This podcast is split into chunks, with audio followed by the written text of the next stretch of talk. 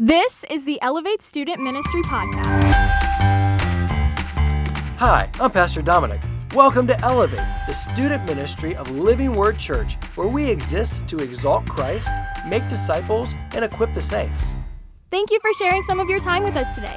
May it elevate Jesus and encourage you. Let's get started. We're sort of in an interim between series. We just closed the first big chunk of Hebrews last week, and we're rolling into our summer series on, on tough questions, and we'll come back to Hebrews probably in the new school year. But I think that from time to time, it's important for us to capture and recapture a view of who God is. Now, imagine with me for a few minutes that you are on a hike. In fact, let's pretend that we're throwing you back in time so that there's not a whole lot that you really know about human craftsmanship. And you are walking through the woods, listening to the birds, smelling the air, enjoying your hike, and you come up on something you have never seen before. We would identify it as a pocket watch. And this strange, shiny thing is on the ground. You pick it up and you open it and you see the hands moving, one hand moving faster than the other. Maybe it has a second hand, so there's one hand moving much faster than the other two. And it's curious and strange. And so you, you crack it open and you begin to study the inside, and it's full of gears and mechanisms. And the longer you study it, the more you realize that everything is connected to everything else perfectly, beautifully. That if you were to break a tooth off just one gear, if you were to remove a cog or slide a gear off of a shaft, pull out a spring, the whole thing would stop working. It is a masterpiece of invention. And you would have to even even the most ignorant of us would look at this and look around at the rocks and the trees and the squirrels and say to yourself, this has a design. And it has purpose. All the little gears and cogs and springs all add up to a purpose. And if there is a purpose and there is a design, then it did not happen by accident. It didn't grow and fall off a tree. It, it didn't come out of the ground like a root or a chunk of, of ore. There had to be a designer. And when we look around creation, when we, we zoom out and we get a 3,000 foot view, it is apparent to see that all of creation works together beautifully that all of creation is culminating to a purpose, that there is design, that there must be a designer. And we're going to study the designer for just a few minutes tonight. Genesis chapter 1, verse 1. And we're only even going to read the first words. In the beginning, God but I need your help with this. Because sometimes we get God with a little g, but we're going to put it with a capital G, a capital O, and a capital D, and we're all going to do it together. This isn't just God, this is God. Say it with me. God. No, one more time, because I missed this whole side over here. We are speaking about the almighty creator of all that is. We are speaking about God. That's right, the God of creation. In the beginning, God created the heavens and the earth. I've heard it said that there must be time, space, and matter simultaneously, that you can't have any one or two without the third. That if you had matter, where would you put it without space? When would you put it without time? You have to have all three of these things working together. Then within space and time and matter, there is force, something that is moving, something that is causing. And right here we have all of these together.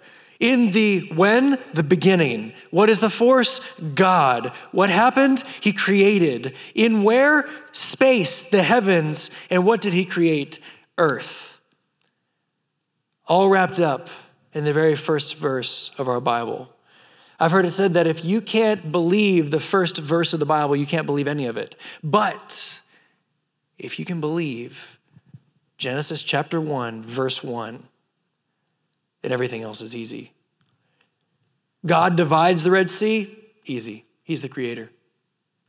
God turns the sun backwards, meaning he stops the earth and re rotates it without everything flying off for Joshua and Hezekiah. Not that big of a deal. He's God. A man says that he can resurrect himself from the grave after being crucified. We can believe it if we can wrap our minds around verse 1. In the beginning, God created the heavens and the earth. When did it happen? At the beginning. The word here means the state of beginningness. So think back as far as you can. Then think further. Think into ancestry. Think into thousands of years. Think into eons. Whenever there was a beginning, at the state of beginningness, there already was God. There's a wonderful author named A.W. Pink. Pay attention because I don't have it on the screen tonight. He says this If there was a time, if time it could be called, when God, in the unity of his nature, dwelt all alone, in the beginning, God. There was no heaven where his glory is now particularly manifested. There was no earth to engage his attention. There were no angels to hymn his praises, no universe to be upheld by the word of his power. There was nothing, no one but God. And that not for a day, a year, or an age, but from everlasting. During eternity past, God was alone, self contained, self sufficient, self satisfied, and in need of nothing.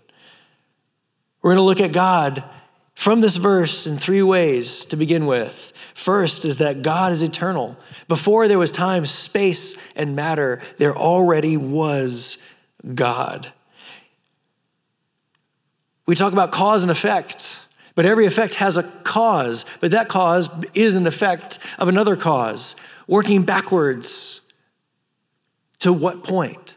There has to be at some point an unmoved mover, an uncaused causer. We're speaking of God. Revelation 4 8, the angels are crying out day and night, saying, Holy, holy, holy is Yahweh, God Almighty, who was, who is, and is to come.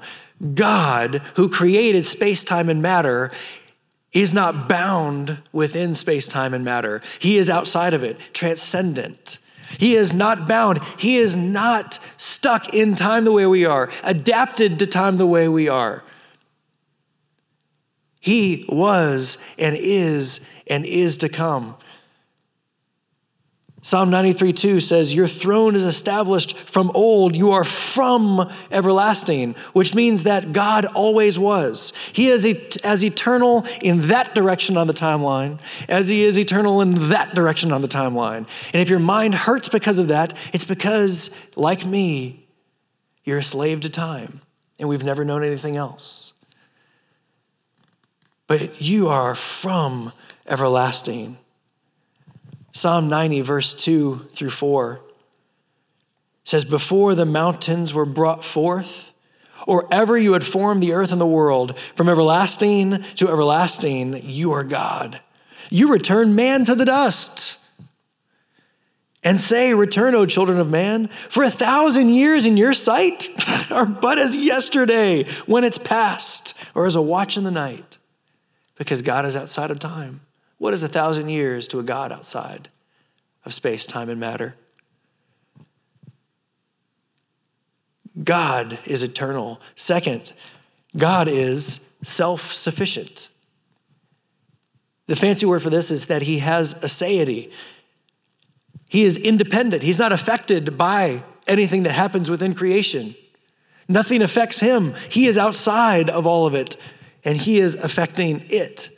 He is self sufficient. Where does power, energy come from? It comes from God. Where does He derive energy, power, and life from? Nowhere. He is life and energy. Everything comes from Him. In Him was life, and the life was the light of men. Jesus says, I am the resurrection and the life.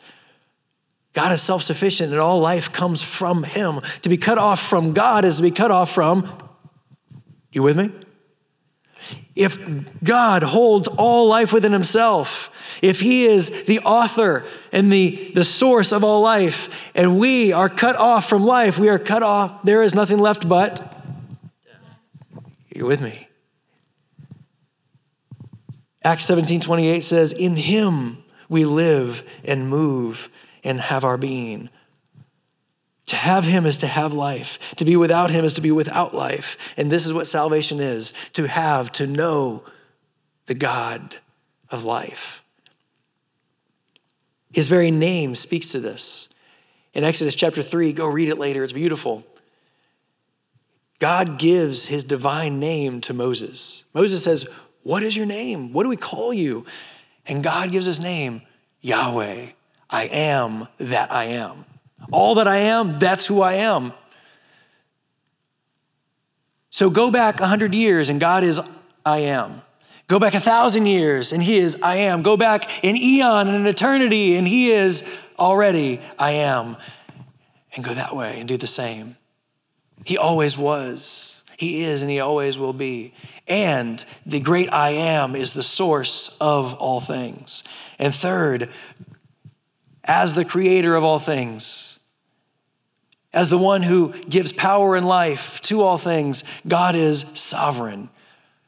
He has the right to rule and control all things. Psalm 115, 3 says, Our God is in the heavens. He does all that he pleases. Isaiah 46, 9 through 11 says, I am God. There is none like me. As in, God could go like this. He can look left and look right. There's no one up there with him. He is absolutely alone. There's no room. If God is infinite, there is no room for a second. All the idols and all the deities of every other faith, there's no room for them in a universe of an infinite God who is infinite even beyond the universe itself. There is only God. I am God, there is none like me. Declaring, what's he doing? He is declaring the end from the beginning. He has already written it all. From ancient times, things that are not yet done, saying, My counsel will stand. I will do all my pleasure. Indeed, I have spoken it. I will also bring it to pass. I have purposed it.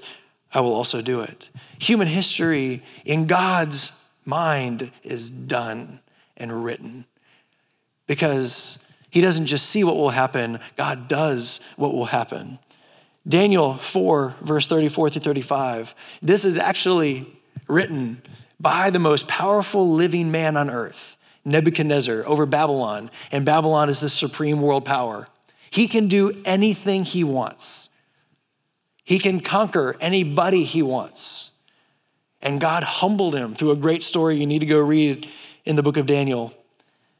And whenever he is humbled by God, these are the words that he declares. Speaking of God, his dominion is an everlasting dominion. this is the guy that rules everything. And he's saying, God's is an everlasting dominion.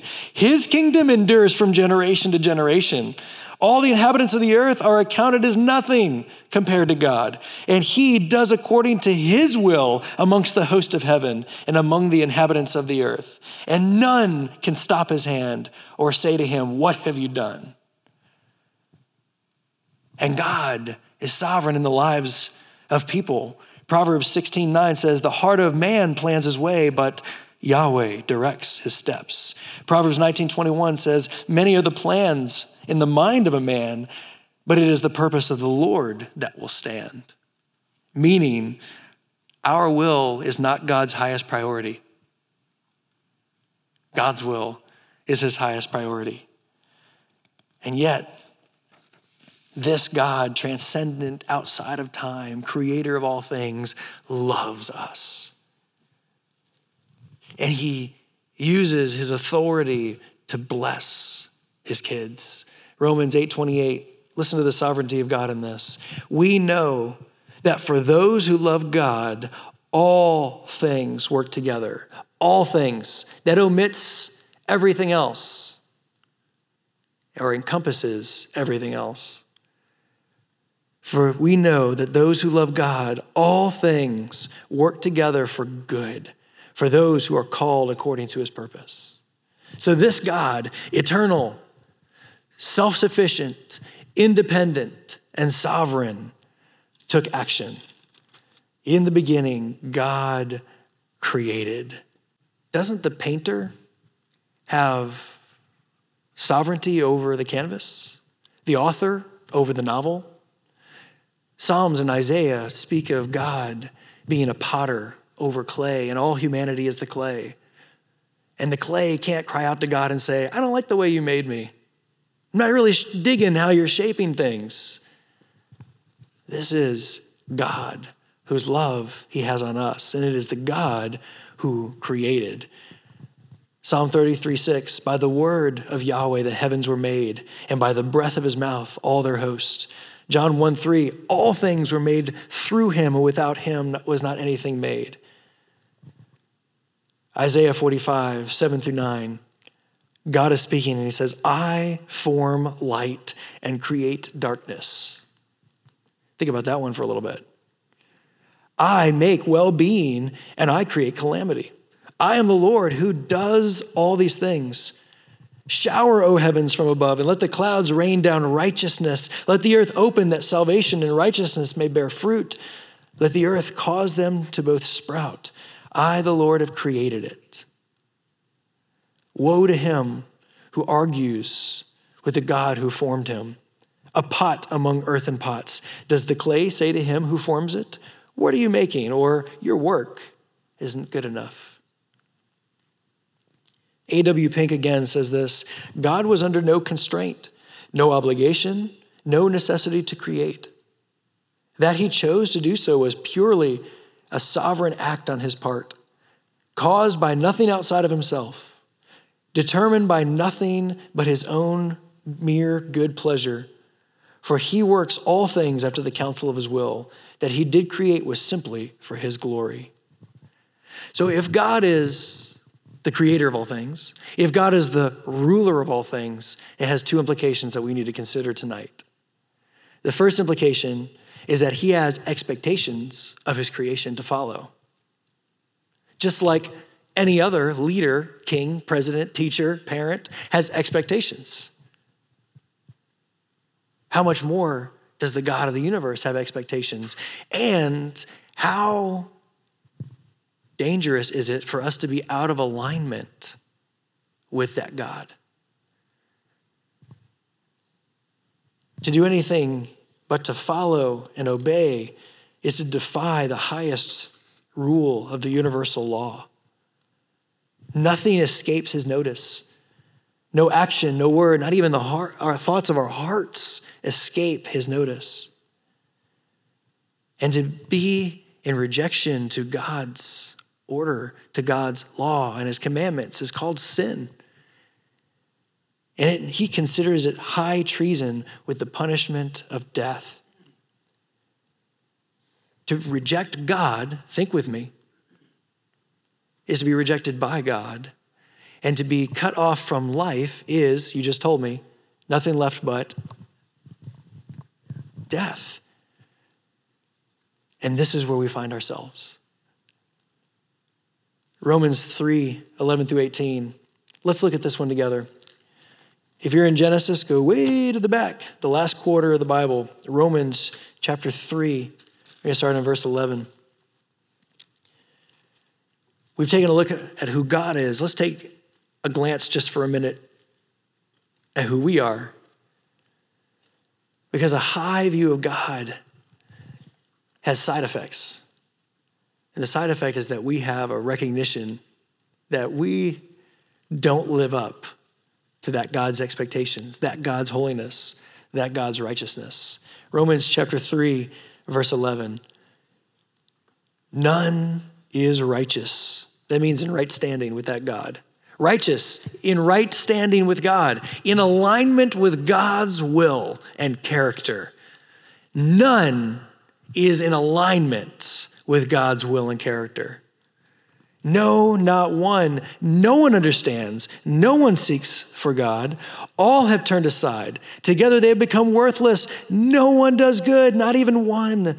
Their throat is an open grave. They use their tongues to deceive. The venom of asps, of snakes, is under their lisp, lips. Their mouth is full of curses and bitterness. Their feet are swift to shed blood.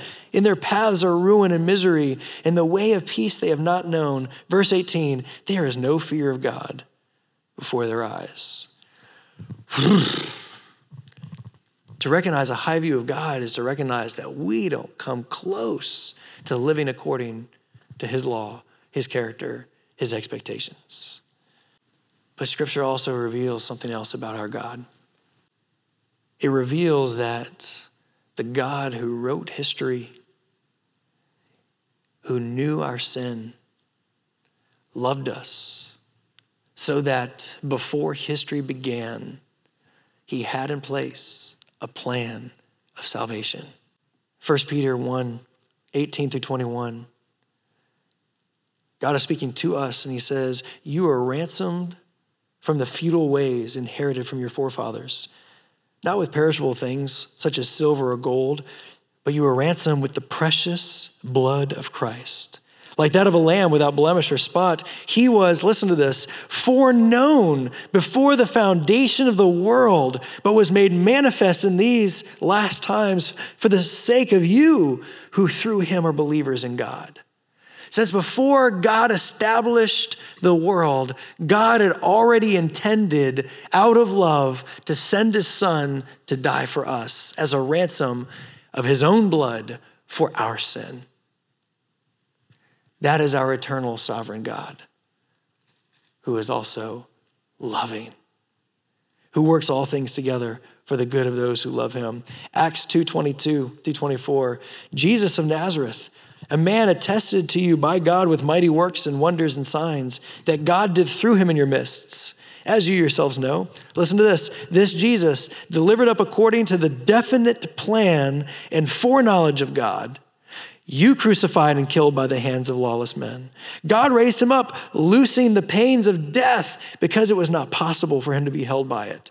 God knew, God sent, God intended Jesus would be crucified for the sake of those he loved. Because God is outside of time. God knew, God wrote all things, and he saw you and I and loved us. Yet while we were still sinners, he loved us. Before we knew him, he loved us. Who is this God? When God planted the tree of the knowledge of good and evil, he had already made a commitment to die. The God of life, created with an unalterable plan, a mission to save. All he has created comes with an expectation that we won't live up to and haven't lived up to. And all God has created is moving towards a definite plan for the sake of saving all those who put their faith in him. So, first, God has expectations for his creation. Second, all that he has created, just like that pocket watch, has a purpose. And with every minute going by, all of creation is hurling towards that purpose. What is the purpose of God's creation? Isaiah 43, 6 through 7. God is talking about gathering his people together, and he says, I will bring your offspring from the east and from the west, I will gather you. I will say to the north, Give up, and to the south, do not withhold. Bring my sons and daughters from afar, from the ends of the earth, everyone who is called by my name, who I created for my glory, whom I formed and made. Colossians 1:16 For by Jesus all things were created in heaven and on earth, visible and invisible, all things are created through him and for him. 1 Corinthians 8 6, there is one God, the Father, from whom are all things, and for whom we exist, and one Lord Jesus Christ, through whom are all things, and through whom we exist. Romans 11 36, for from him and through him and to him are all things. To him be the glory forever. So from him, he is the source of all things. Through him, he is the means of all things, and to him, he is the purpose of all things. He's created all things for his glory. Why did God create a universe of stars we will never reach? So that we would look up in awe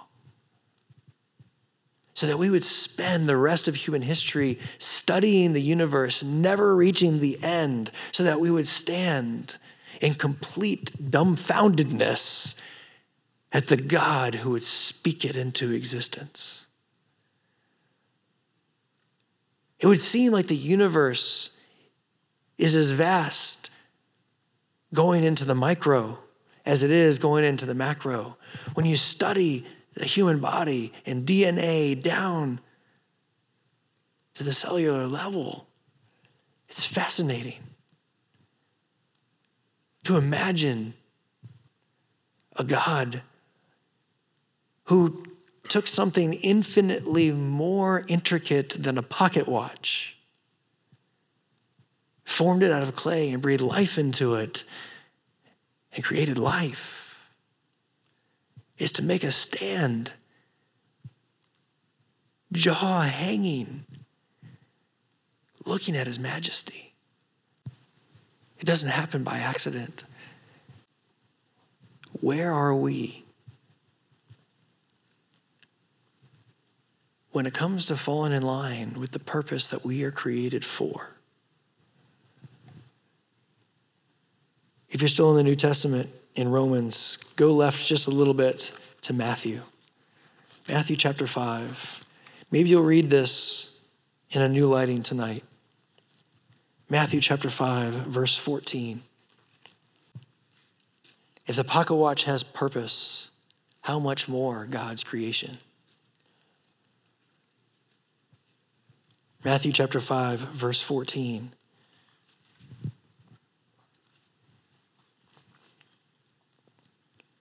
Jesus is speaking and he says this You are the light of the world.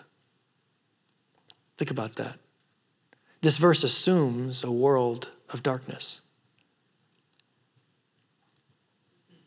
Think about the night sky, all the stars up there,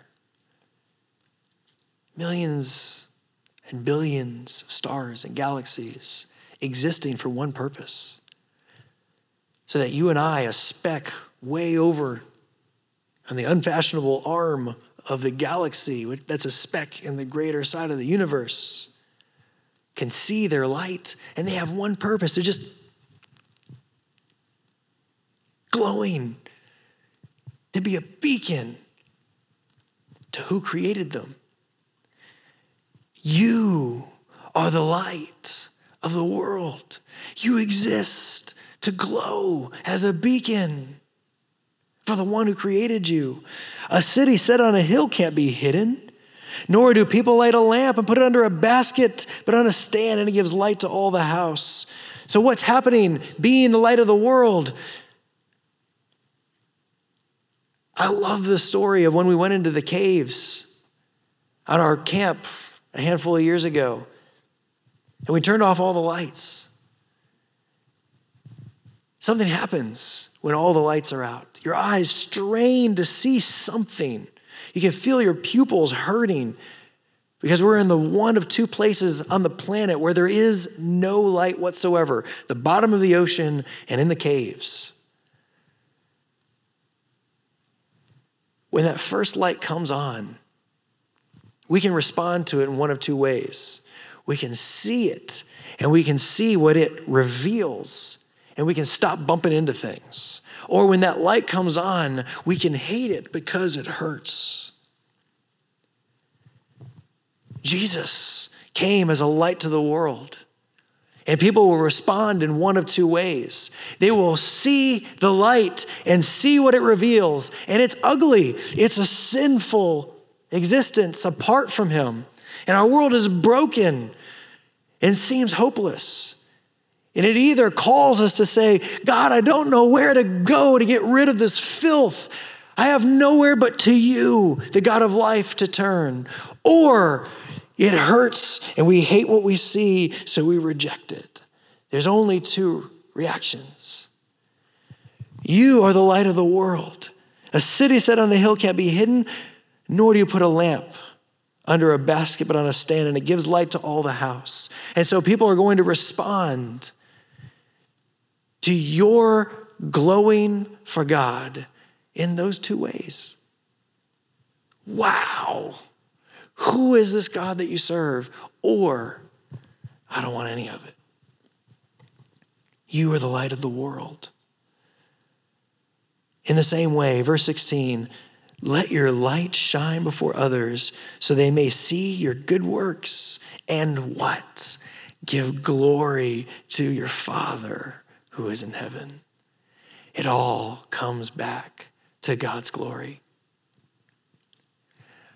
God's very salvation plan for you is a means to an end for his glory. So that we would look at the cross and we would see perfect holiness, perfect justice, perfect love, and we would know God for who he is. All for his glory. That is what we live for. That is our purpose.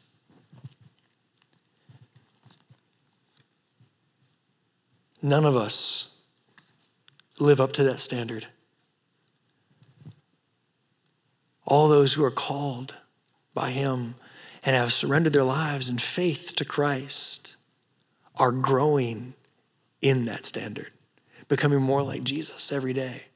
Thank God for Jesus who died on the cross so that God sees us as the perfect righteousness as his son. That's justification at the cross. Jesus saved us from the penalty of sin. He saved us from sin's power in our lives, no longer controls us, no longer slaves to sin. We are now servants of that God. And He takes a servant and He makes us a son and daughter. And we are growing in the fancy word is sanctification. He is making us more and more like his son every day. He is polishing us to be brighter and brighter lights every day.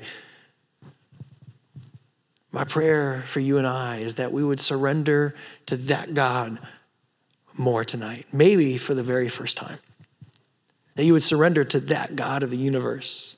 That you would come into alignment with his plan and purpose for his glory and if you have given your lives to Jesus in here tonight, that you would surrender yourself, that He would sanctify you a little bit more. Where is it tonight that you've been holding back? Every time the Bible says the word Lord, it means master. We just overlook it like a title, but it's supposed to be a surrender, a submission to the King of the universe. What is it that we're holding back? What is in your life that you're like, I want to give everything to you, Lord, except, you know, this part over here? This is mine. What is that? Because when we understand who our God is, we realize that this over here is already His anyway. We're just trying to steal it. All the glory and fame, reputation that we're trying to make for ourselves, that, that's His that we're trying to take. Money, our bodies, whatever it is. I want this for me. And God's like, that's already mine. You're just trying to take it. What is it that you haven't surrendered? And surrender it to Him. And my prayer is that there is one or two in here tonight that that means your whole self for the first time. Heavenly Father, I thank you for these incredible students, these men and women of God, men and women of integrity Lord, may we have a high view of who you are May we have a high view of the cross. Lord, whisper to our hearts the depth and width and height of what you did on Calvary for us. That you, perfect holiness, died for sinful sinners so that you could remove our sin and stand in our place and represent us to the Father so that we are represented by you. And you no longer see the wretches that we were before, but you see the holiness of your Son. And we can rest in that. Lord, I pray that you would work through the power of your Holy Spirit, the Spirit of holiness in us and through us to make us more like you every day, to come more into alignment with you every day. Help us to surrender those things we're holding on to. Help me surrender. Father, forgive me of my sin. Lord, wash us clean. From the second we were born to the second right now, wash us clean. And work in us to chase righteousness and reject what is evil. We love you, Father, and we thank you, Jesus. All these things we pray in your name. Amen. Thanks for listening, and a special thanks to all of you who have subscribed, shared episodes, and left reviews. If you would like to learn more about Elevate, you can visit us at iloveelevate.com and follow us on Facebook and Instagram. Thank you for everything you do that brings faith, hope, and love to the world around you. Now go, follow Jesus.